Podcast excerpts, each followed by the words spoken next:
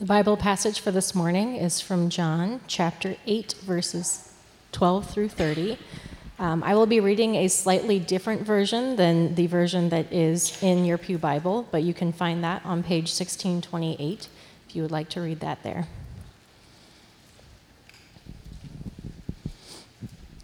When Jesus spoke again to the people, he said, I am the light of the world. Whoever follows me will never walk in darkness, but will have the light of life. The Pharisees challenged him Here you are, appearing as your own witness. Your testimony is not true. Jesus answered, Even if I testify on my own behalf, my testimony is true, for I know where I came from and where I am going. But you have no idea where I came from or where I am going. You judge according to the flesh. I am judging no one. But if I do judge, my judgments are true, because I am not alone, but instead I am the sent one of my Father. In your own law it is written that the testimony of two men is true. I am one who testifies for myself. My other witness is the Father who sent me. Then they asked him, Where is your Father? You do not know me or my Father. Jesus replied, If you knew me, you would know my Father also. He spoke these words while teaching in the temple area near the place where the offerings were put. Yet no one seized him because his time had not yet come.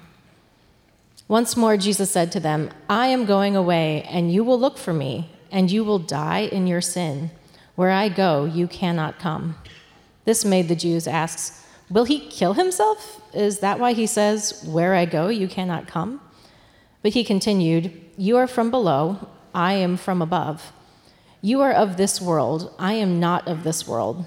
I told you that you would die in your sins. If you do not believe that I am the one I claim to be, you will indeed die in your sins. Who are you? They asked. Just what I've been claiming all along, Jesus replied. I have much to say and to judge concerning you, but he who sent me is true, and what I have heard from him I tell the world. They did not understand that he was telling them about his Father. So Jesus said, When you have lifted up the Son of Man, then you will know that I am the one I claim to be, and that I do nothing on my own, but speak just what the Father has taught me.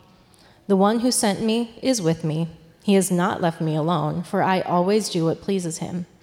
Even as he spoke, many put their faith in him. Thanks, Sharon. I was really looking forward um, to us pre- for, to going through John, this is one of the hardest books because everything runs together in every passage all the way through. So this whole section about Jesus being the light of the world and being the water of life runs through like four different chapters, and there's like eight other themes running through it, and I feel like somebody who's not taking their medication in a little room with like red yarn running everywhere, and I'm trying to weave it into some kind of rope. It, it just it feels impossible. Um, uh, one of the, the cool providences um, and it didn't come through planning, otherwise, you'd have to assume that I somehow got Devin conveniently sick last week. Is that um, this week lines up exactly with the actual date for the Festival of Booths. The Festival of Booths started three days ago and will go on for five more days. This is Sukkoth, right? This the festival. It's um, in the time of Jesus. It was the most populated, most exciting. It was the the holiday that might not have been spiritually the most important, but everybody thought was the most fun. And so the most people came to it, and it was the biggest deal by far in Israel. Now, partly during the week, one of the things that they would do is all the priests, and then in this huge procession from the temple, they would go down to what was called the Gihon, um, or the, the, temp, the pool of Siloam, which was fed from the Gihon spring. One of the reasons why Jerusalem was the last city to get conquered in that region from the Jebusites was because they could um, withstand sieges indefinitely, because out of the rock came this spring an un, basically unlimited amount of water, which could keep everybody in the city in the middle of the desert with plenty of water indefinitely. And so you could never starve out Jerusalem.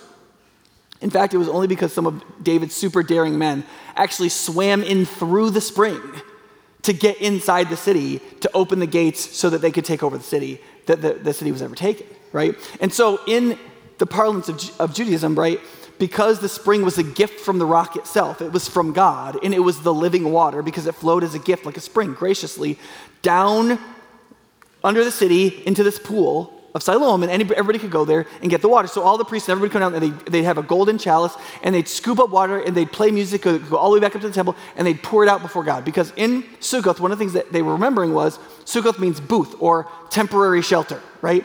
So the whole week, the Jewish people would get together and they make these temporary shelters and they live in them because they were supposed to remember that God had spoken and shown himself in the desert when he brought them out of Egypt, right? And they lived in temporary booths and they lived in the desert. And in the desert, you need two things there's no place as dry as the desert, and there's no place as dark as the desert, right?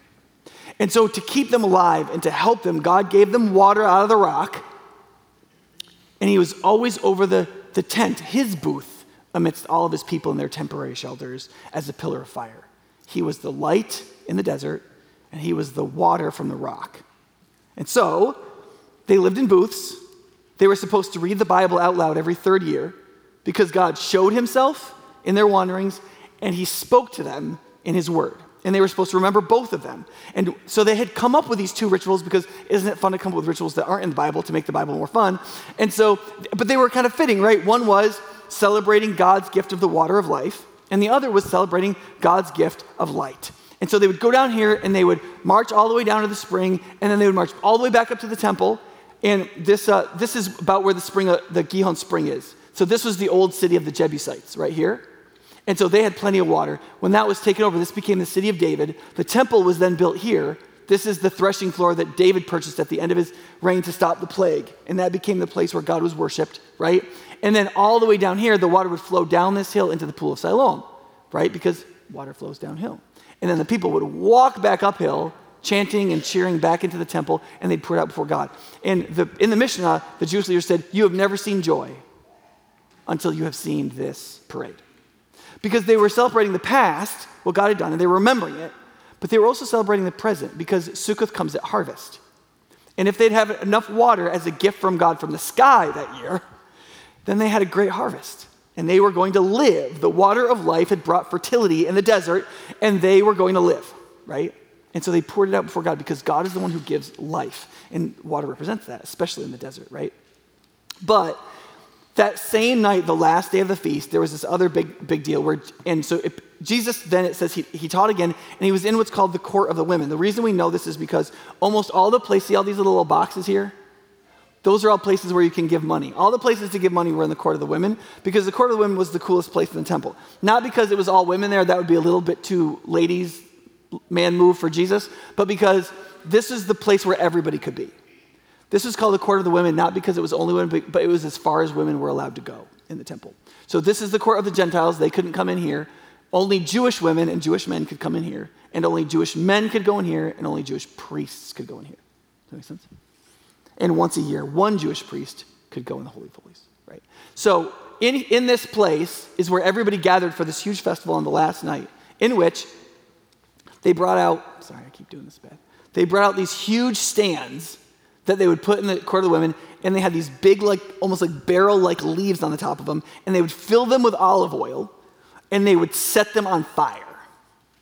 And the fire would burn all night long, and people would dance all night long, and they would wave torches around and they would juggle fire torches and they would sing. And this was the biggest party in Israel, okay? And so if you ever go camping with your children, don't tell your children not to play with fire, right? It's part of the Jewish history that we receive as Christians that at least once a year you have like a full uh, they play with fire in the church. You understand? Like they're literally in the temple.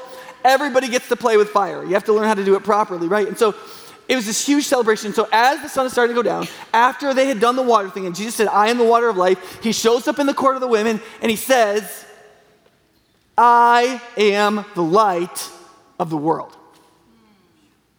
And everybody knows it's the festival of booths. So everybody knows this points back to wandering in the desert, in the darkness, with nothing but stars in blackness, and God was with his people in the worst time of their life before they had a land of their own. He was the pillar of fire. He was the light of the world in the darkness, and that light could be followed. The, the point here is Jesus hearkening back to this is he's not just the light that puts aside ignorance. He, he is that. He's not only the light additionally that puts aside wickedness, he's also the light that flags the way forward to all of God's life and promises. He is the light of life, it says.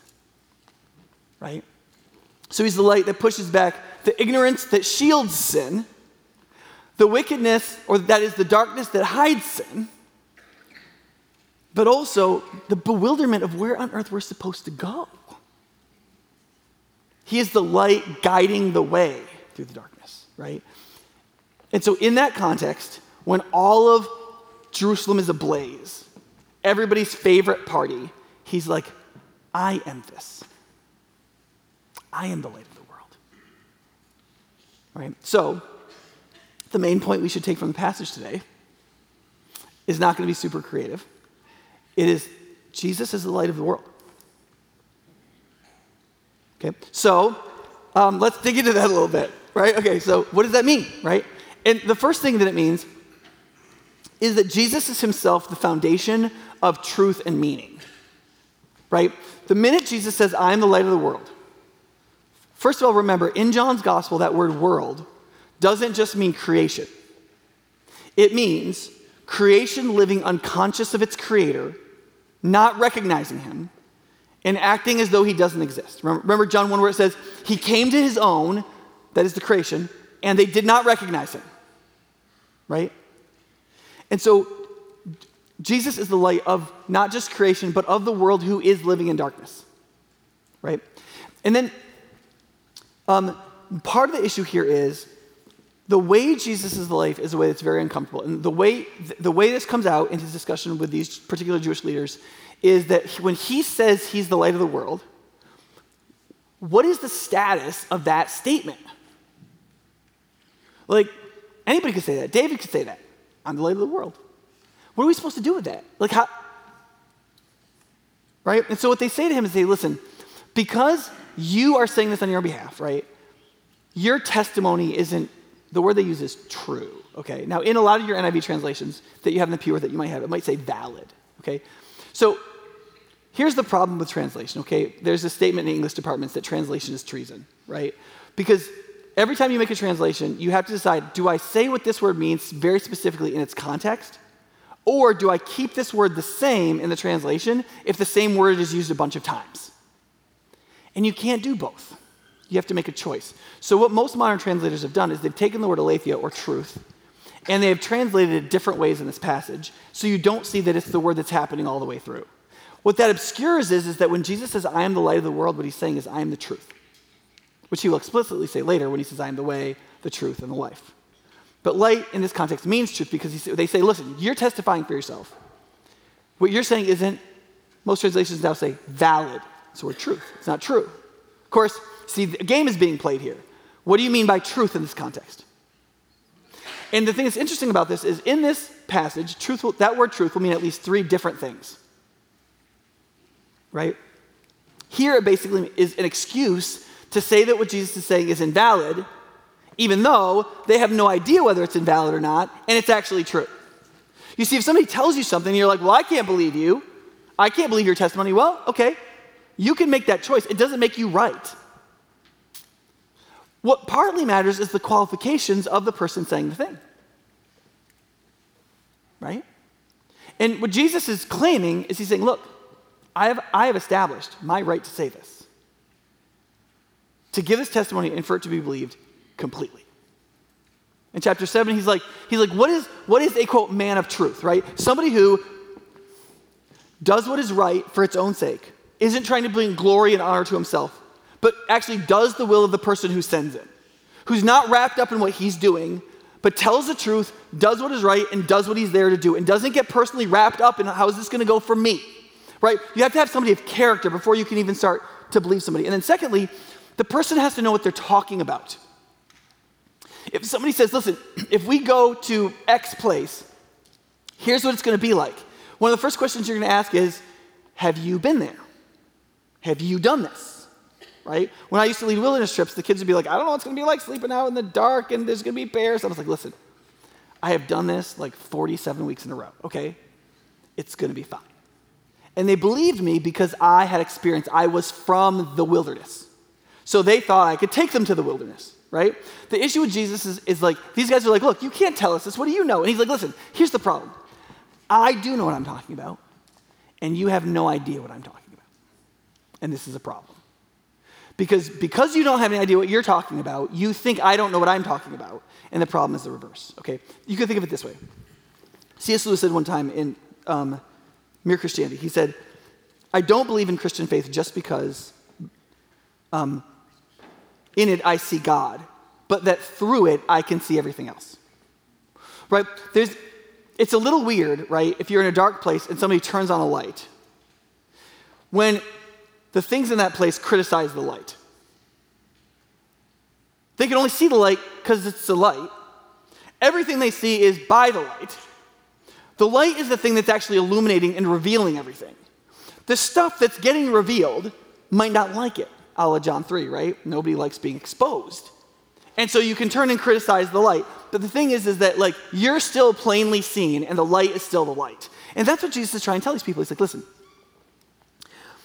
the way you want to receive this information is through reason and investigation, what we call science, so that you can be partially in control of what you come to believe, right? If I told you something that was just rooted in reason, you could think through it with me, and then you could decide whether or not you agreed with my line of reasoning, right? You wouldn't have to believe me, you could just agree with me, right? And so I would show my work, and either I succeeded or failed. Or scientifically, if it's something that I could just prove, like, water is made of these chemicals or it'll boil at this temperature, then I can show you. I can boil it at that temperature, and if it boils, you go, oh, look, that's interesting. It happens. In both cases, you're an equal authority with me, right? And you're not accepting my authority. You're observing the thing itself. He's like, the problem is, is that the most important things in human existence are not functioning that way because your capacity for reason and your capacity for observation have been compromised by what you do and don't want to believe as human beings. And because of that, you're actually not very good at doing either reasoning or investigating, and there are some things we just don't learn that way, like moral propositions, for example. Either you believe them or you don't. And if you have them wrong, what you need is somebody to tell you that they're wrong. You go to your marriage mentor and they go, listen, you just don't talk to your wife that way. And if you're a 24 year old and you've been married for like 12 months or something like that, and you're just like, no, no, no, no, that's how you should talk to somebody when they treat you like this, right? And your mentor goes, no, it's actually not. And you see, what you have to do is they're not going to be able to reason with you. You're angry. You want to be heard. You're not being appreciated. You don't understand why this person's treating you. You don't understand what's wrong with them. You want your mentor to tell them what's wrong with them. And they're being like, listen, if what you want is to be married, to be happy, ultimately to be heard and appreciated yourself, you need to shut your mouth and not talk to another person you claim to love this way. Right? And you see, what you have to do if you're that person, angry as you are, you have to believe them. You have to believe that they've walked this path before. They know what they're talking about. They have felt what you have felt. They have seen this before. They know what they mean. They're from here and they get it. And what they're telling you, you need to accept. You see, friends, there are a lot of things in life like that, and most of the most important things in life are like that. And you see, what Jesus is saying is, he's saying the foundational truths that you need to know, he's saying, I have to just tell you so that you can know them. And then by them, you can see everything else. If you get some of these things clear, then your reason will start to work properly again. Once you like see what your like your spouse is, or your roommate's made in God's image, once you see what the call of love is, once you understand basic moral principles, you can start to reason better again. You can start to investigate things and things get clearer. By the light, you can see with light. But until you accept these basic foundations that Jesus is testifying, what will happen is you're going to be in darkness and you're going to exert judgment back on Him and you're going to be wrong. And you're going to be caught in darkness. And, and so, what Jesus tries to tell people is he says, listen, this is the devi- defining trial of your life. This question is the defining trial of your life. Whether or not you can accept, he's saying that I'm the light, that I am going to tell you the foundational truths and their meaning, and that by them you can see, and without them you won't be able to see, is the foundational truth and it will define everything about you. It will define whether or not you will love the truth and live in the truth and therefore live in the light, but it will also determine whether or not you experience the water of life. And it's terrifying, right? And so they say to Jesus, right, you can't say this. He says, listen, in the previous chapter, he said, stop judging by mere appearances, but make a right judgment. And in that case, he was talking about how they had interpreted the Bible. And they had used their reason to interpret the Bible, but because their reason was clouded with their self justification, they had reasoned poorly. And they'd come up with all these rules that weren't actually the rules of God. And then they tried to enforce them on people in judgment in ways that were never intended. And so they were completely wrong, not because they didn't have strong faculties of reason, and not because they couldn't inductively study the scripture scientifically and try to figure out what they said, but because their heart wasn't right. It infected and convoluted their reasoning and their investigation such that they came out with false assumptions and they were so sure of them because they'd used their reason and their powers of investigation. And one of the things I see rampant in our culture among all of us, in the church and outside the church, is we, we believe so much in our faculties of reason and what we call science. And we're so sure about what they all mean. And we've pulled them even into our politics, which is why we, how we force other people to do things with power. And we're so sure about it. And you get one foundational thing wrong, and your trajectory is a little off. And by the time you get to the end, you're so far from the truth. And you're so sure about it, and you're willing to, as Jesus said, and now you want to kill me. Right? And so Jesus says, in this passage, he says, listen, you guys judge. He, he, he's getting more intense now, right? He's like, in the last passage, he says, judge, you're judging by mere appearances. You got to get past that. And I'm only going to be here a little while, and then I'm not going to be here. And you see how he amps it up in this passage? He says, listen, you're not just judging according to appearances, you're judging according to the flesh. And when I go away, the result of that is you're going to die in your sins. You see how he's like, he's increasing the intensity? He's like, look, you're not listening. You're not listening. And so they, he says, like, you're judging according to the flesh. That is, you, you are in your own head. You don't have these foundational principles right. You've been living in the cosmos, the world that is not conscious of its creator. You've imbibed all of those assumptions. Those assumptions, are, you suck them in with your mother's milk. There's so much an absorbed part of you, you don't even know they're there. And then you use them in all of your reasoning and all your investigation. You come up with all these judgments. And then you can tell me what heaven is like, though I am from heaven. You can tell me what the Father is like. He's my Father. You have no idea what you're talking about. And you're so sure of yourself. Right? And then he says, Listen, I'm not judging anybody. Now that's in the present tense. Right now, at this moment, I'm not judging you. What, you see, why is he saying that? Right? He's saying that because these guys are so emotionally reactive. They're like, well, who are you to talk to oh, us? And he's like, I'm not, I'm not even judging you. This is just testimony. I'm just telling you what is the case. I'm not saying yet like you're gonna die or God's gonna judge you or you're gonna be killed or like there's no implication of any cost to you at all yet. I haven't said anything like that. And you're flipping out. Why? Because they know. You see? And Jesus is doing that intentionally. If he can pull out their reactivity, he can begin to show them where's that coming from? Where's all that emotion, all that anger coming from? I'm just telling you the truth. I'm just telling you I'm the light of the world. I'm telling you that you can live in the life of God. I'm telling you that you can walk in the light.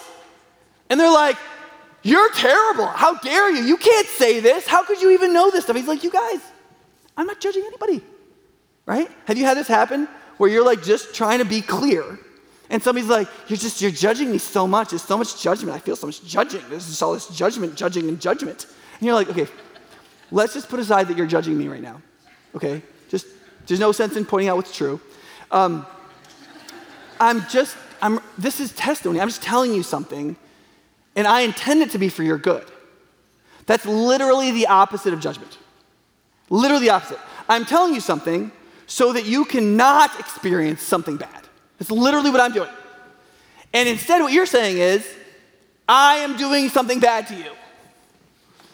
All that is revealing is you don't want any light shined on you. That's what that's revealing. And you're terrified, and that's why you're so reactive. Does that make sense? And you see, when you feel that, like you'll feel that, even like you'll read something in the Bible you didn't expect to find there, and you'll know immediately the implications for your life. And it'll be terrifying, and you'll be like, well, I don't think that's right. I mean, we do it in the church all the time. Just look at all of our interpretations of the Bible, right? It's like, do you realize how much, like, caring for the poor is talked about in here? It's like a lot, right? I wonder if it's the right proportion in terms of what we do with our time and money. You know what I mean? I mean, do you know how much it talks in here about Bible study? I mean, not very much. I mean, honestly, it doesn't say much about Bible study in here. There's a few, few verses, especially for the leaders. They should study the Bible. There's an awful lot in here about caring for the poor directly. I mean, do you see what I'm saying? I, I say that because I don't, want, I don't want you just think in your mind like secular people. Well, they can't see. They don't live by the light. No, no, no. The people Jesus is arguing with are the Jews, right? That's not like these evil people, the Jews. They're like typical humans who are religious toward God. They're our best case scenario, okay? You understand? They're the best case scenario, and they've got it wrong. They believe in God, they believe in the Bible. They're literally remembering everything that God did in their lives on this week at the biggest celebration where they're the most emotionally happy. They should be the most open and they are real upset. And if, listen, you can never expect your secular neighbors to be more honest than you with their own hearts and with God. Right? Okay, let's move on. The third thing is, is that um, the light is how we know God and escape judgment. I mean, because think about this Jesus is really clear about the stakes here the stakes are really high. Right? Um, one, it's whether or not you get to live in the light, or whether you get to live in ignorance and in darkness and in the costs of that. Right? Um, if, you, if you don't want the light, you get to live in darkness and in wickedness and in the, the hurt that comes with it. But also, you won't know God. Right? Jesus says, look, because they're, they're like, well, wait, show, okay, okay, so if there's two witnesses, fine. Where's the other witness? Can you please produce the other witness? And he's like, it's flowing out of me. he's like, how can you not see the Father testifying? Everything I do, the Father is testifying. Every truth I tell, every choice I make, every miracle I do, every reminder. Literally, right now, he's like, this in chapter five, right? He says, he says, listen, John testified about me. John the Baptist testified about me. And then he's like, and then the miracles testify about me. And then he says, and you study the scriptures, thinking in the scriptures in the Bible you have life, but it's the scriptures that what? Testify about me. So he's like, I've got John testifying about me. That is somebody with an actual divine experience of revelation saying who I am. I've got the miracles testifying about me, and I've got the Bible testifying about me. He's like, that feels like a lot. And at this moment, He's literally embodying the entire history of the Jewish people, spanning like 1,500 years. Every event, pointing here, pointing there, coming out of Egypt, going through the Red Sea, being in the desert, the light of the fire, the water from the rock, the food, manna from heaven, right? Remember the, the bread of God in chapter 6, right? And at the end of chapter 7, what do they say? He is the prophet. That is the second Moses. He like, he is the baptism to the Red Sea. He is the salvation of slavery to set people free. Just read the very next passage in chapter 8. He is the pillar of the fire in the desert. He is the rock, water out of the rock. He is the second Moses. He is the whole thing. All of it is in him. The scriptures testify to the miracles testifying to everything he's saying testifies he the father is with me Amen. and they're like i don't know you know and he's like, what this clarifies is that you don't know God. That's what this clarifies. People do not like hearing that. Okay, I've been a pastor just to adults for about 20 years this year, right? 26 to 46. And I have these situations where people are like, well, this is what I'm going to do. We'll talk through it, the wisdom of it. Is it living in the light, you know? And they're like, well, this is what I'm going to do. And I'm like, well, do you belong to Jesus? And they're like, yeah, I believe in Jesus. I'm a Christian. I was like, okay, then you can't do that. And they're like, but I'm, but I'm going. And I was like, okay. I mean, I'm not going to punch you or anything, but I'm, I'm just going to tell you if you know God, you're not going to do that. Or if you were to do something like that, it would be out of infirmity or weakness. It would not be a choice. You wouldn't premeditatedly say, I am going to do X. There's a lot of room for weakness and failure, but that presumption reveals something about what you say about God. You don't know Him, right? So there's, you get to live in darkness and all the, all the costs of that. You don't, you will not know God, not really. And you will therefore not experience His living water, the presence of the Holy Spirit. And He says, and He says this three times, you guys, okay? He says it three times. He says, You will die in your sins. Okay? Now, some people are like, I knew it. I knew this was a Baptist church and we were going to get hellfire and brimstone. right? I mean, listen to what he says. Once more, Jesus said to them, I am going away, and you will look for me, and you will die in your sins. Where I go, you cannot come. This made the Jews ask, Will he kill himself? This Is this why we go where he cannot come? He said, eh, so they didn't get it, right? So he continued, and he said, You are from below, and I'm from above. You are of this world, I'm not of this world. That's what going away means. I told you that you would die in your sins. If you don't believe that I am the one you I claim to be, you will indeed die in your sins. Okay? That's three times. All right? That's important. There's not a lot of things that are said three times, right? And first, let's notice this. This is a very tame way to refer to damnation. Okay? Like Jesus isn't like whipping out all the like fire and hell and like he doesn't like I mean he's just like look if you don't know God you're in your sins. You're not a good person. You don't, you're not a man of truth. You don't live for the truth. You don't live for the will of God. All the things that I've laid out, and I'm showing you that I'm a man of truth, you aren't any of those things. And so, like, this idea that, like, you don't have a problem is crazy. And so you want to judge me, but I'm telling you, I'm testifying that you could have the light of life.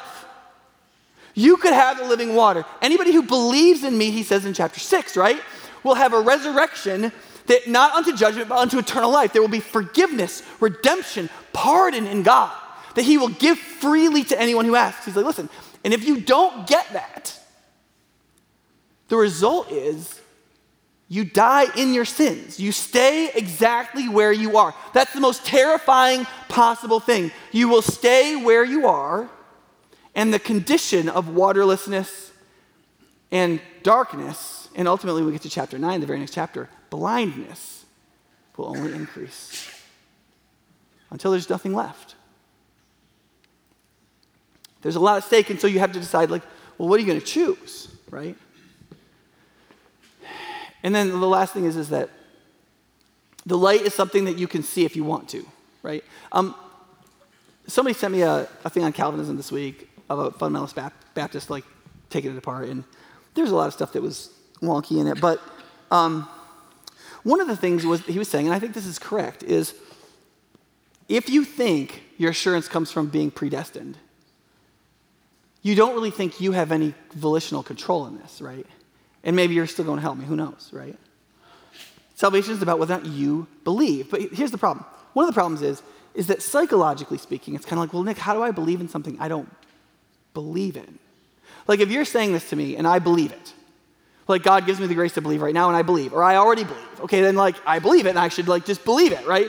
But like, what if I don't feel like I believe it? And or maybe I believe it kind of, or I think maybe I could believe it, or like maybe it's believable, but I don't necessarily believe it yet. Like, what do I do in all these like hinterlands of belief? Or what if I even don't believe? And the answer is this. Because you're like, it's like you're like you're like it's Jesus, take him or leave him. And it's like, well, sort of, but Jesus is inviting every person to grapple with the light. That's what he's doing. Everybody to grapple with the light, and therefore to grapple with darkness. And you can do that without knowing whether or not Jesus, the Christ, rose from the dead 2,000 years ago. You can decide that you're going to grapple with it. Okay? There's a few ways that you can do that. I have a little slide for this. Right? One is, is that you can start just coming to Jesus to understand what he's saying. Right? That's the first step. Maybe there's something to this. Maybe Jesus is true, and maybe he's right that if you actually look at him and listen to him, you would actually begin to see more and then therefore believe more, right? This is what Nicodemus says to the Jewish teachers that don't even want to listen to him. He's like, Does our law say that we should condemn somebody before we even see what they're doing and listen to them. Okay? And so if you don't know, if you like haven't studied Jesus' words and actions that way, that's the first step. See if the truth is there. And let me say this, I'm gonna be a little abrasive right now. Church kids are the worst. Okay? Here's why. Not you guys, you guys are too young. But like, when you grow up in the church, right? You have this, you have this problem because you have all the privilege and benefit of being around God's word, around people who believe in God, around people who tell you what it means to believe in God, and around people who look like they're trying to follow God. And there's a huge heritage in that, an amazing help to you.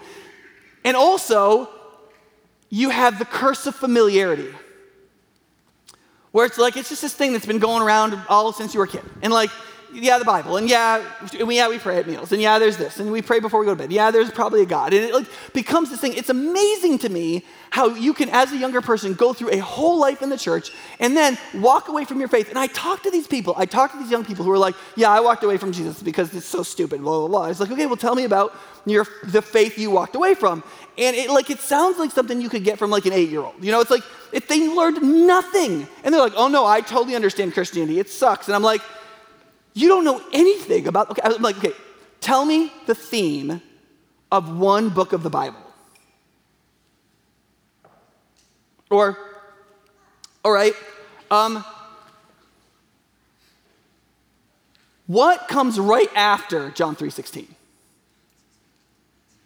Or, and so on. And it's, it's like, a cow looking at a closed gate. I mean, it's just like no idea. It is, it is amazing how much people can go through church. And some of this is the church's fault, right? Like we teach at such surface levels. We have little sermonettes. It's like, oh, you know, Jesus thinks you're fantastic and just like you're going to have a great week and just be nice to people. And we, we, we preach these sermons with no theology, no structure, no insight into our own psychology and relating to God or any of that stuff. And then we go out into a more complicated world where our faith is not complexified enough to even work. And like, it's partly our fault. It's partly your fault because you weren't really listening.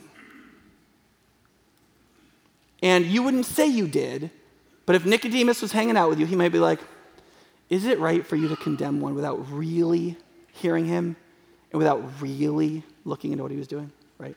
The, the second thing is that you could try to be a man or woman of truth. Right? Take Jesus' challenge.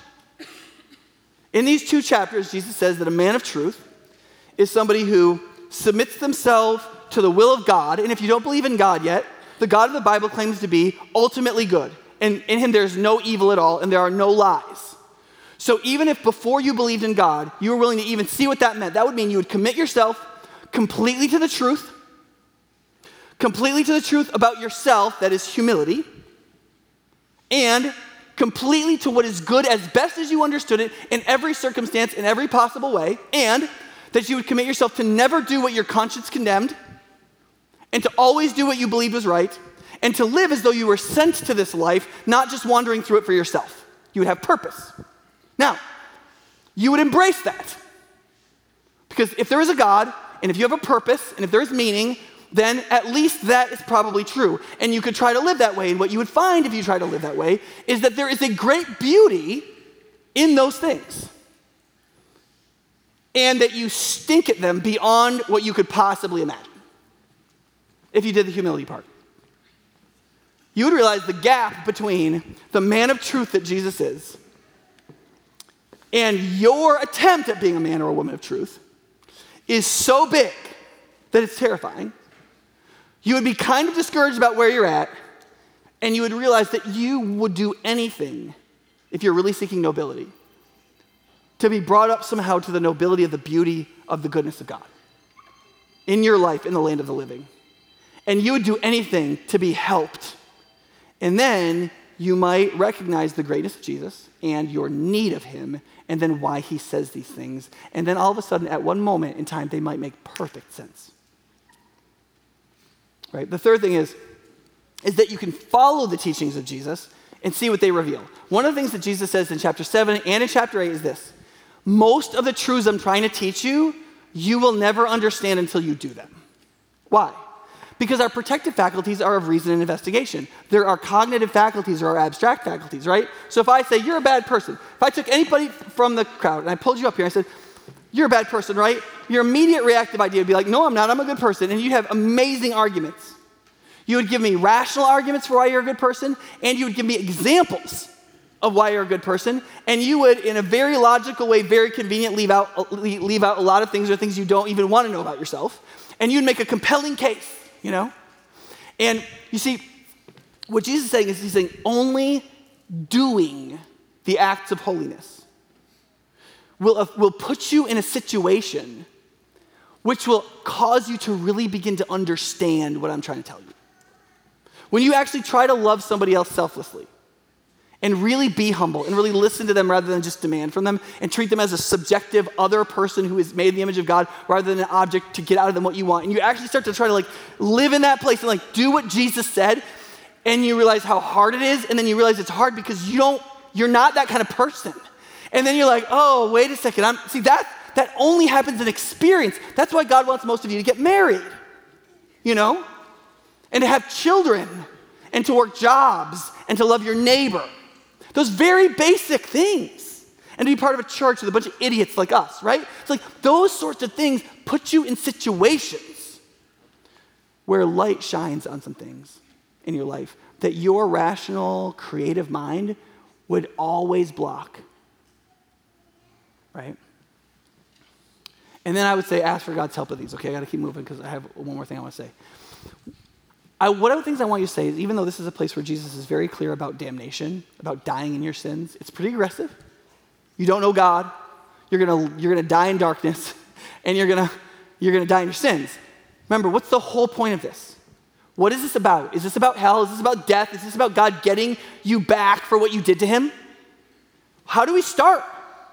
It starts with Jesus standing under these huge torches in the happiest day of the Jewish year and saying, I am the light of the world. Anybody who comes to me will never walk in darkness, but they will have the light of life. You see, Jesus is not some SWAT team with a floodlight to blare the light in your face so that they can shoot you better.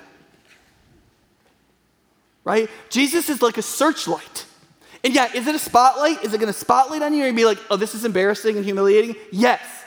But the point of that spotlight is that it trails through the air to a lighthouse, which is where you need to go. It's the place of your salvation and rescue and redemption.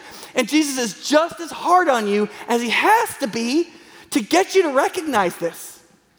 Right? So in so in um, 826, he says this, right? He says, I have much to say and judge concerning you, but he who sent me is true, and what I've heard from him I will tell the world. Right? That sounds like a kind of like that sounds like word soup to me, right? But like, no, look what he's saying. He's saying, listen, you guys, you're being, you're being so resistive to me, so reactive, so angry, so unwilling to believe. But listen, if I just said whatever I wanted, if I wasn't a man of truth, Jesus is saying, I could give you a little piece of my mind. You understand? I have a lot to say about you.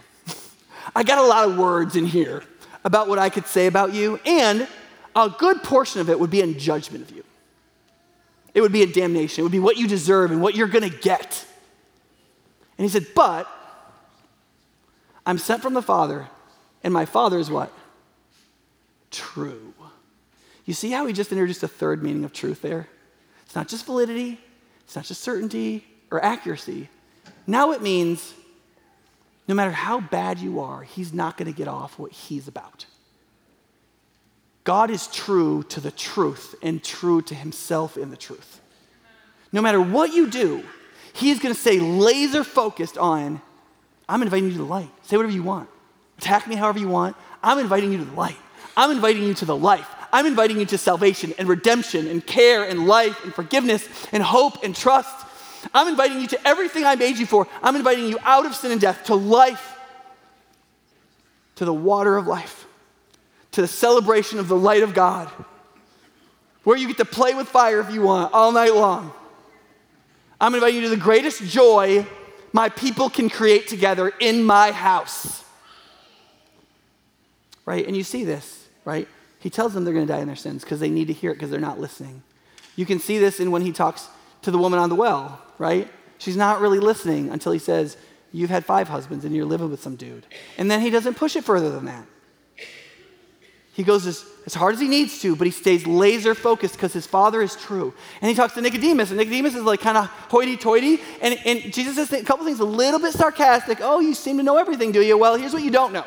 Right? And it like it, it cuts Nicodemus in the heart, such that by chapter seven, he says, Look, we don't condemn people, we should not condemn people we don't hear and see what they're about. See, he's been changed. Because Jesus, he poked at him, but only enough because he's a searchlight, he's not a floodlight. He's not trying to take you out with the light. He's not just trying to humiliate you by shining the light of truth. It's a searchlight to bring you home. So believe. Believe again. Believe against the darkness in your life. Or take this, the next step to walking in the light and see if God, through that honesty and humility, what you know is good, see if through that He creates the kind of belief and faith that will transform you. Let's pray. Lord Jesus, we um, it's hard to say everything every week. I pray that you would utilize what we say, what we've said today, what this, what this text says, and help us to know and believe you. And we pray that in this next, these next moments where we celebrate communion together, that we would do it with that kind of faith, that desire for the light, coming to you to drink the living water by recognizing your body and blood in your crucifixion and resurrection. In Jesus' name, amen.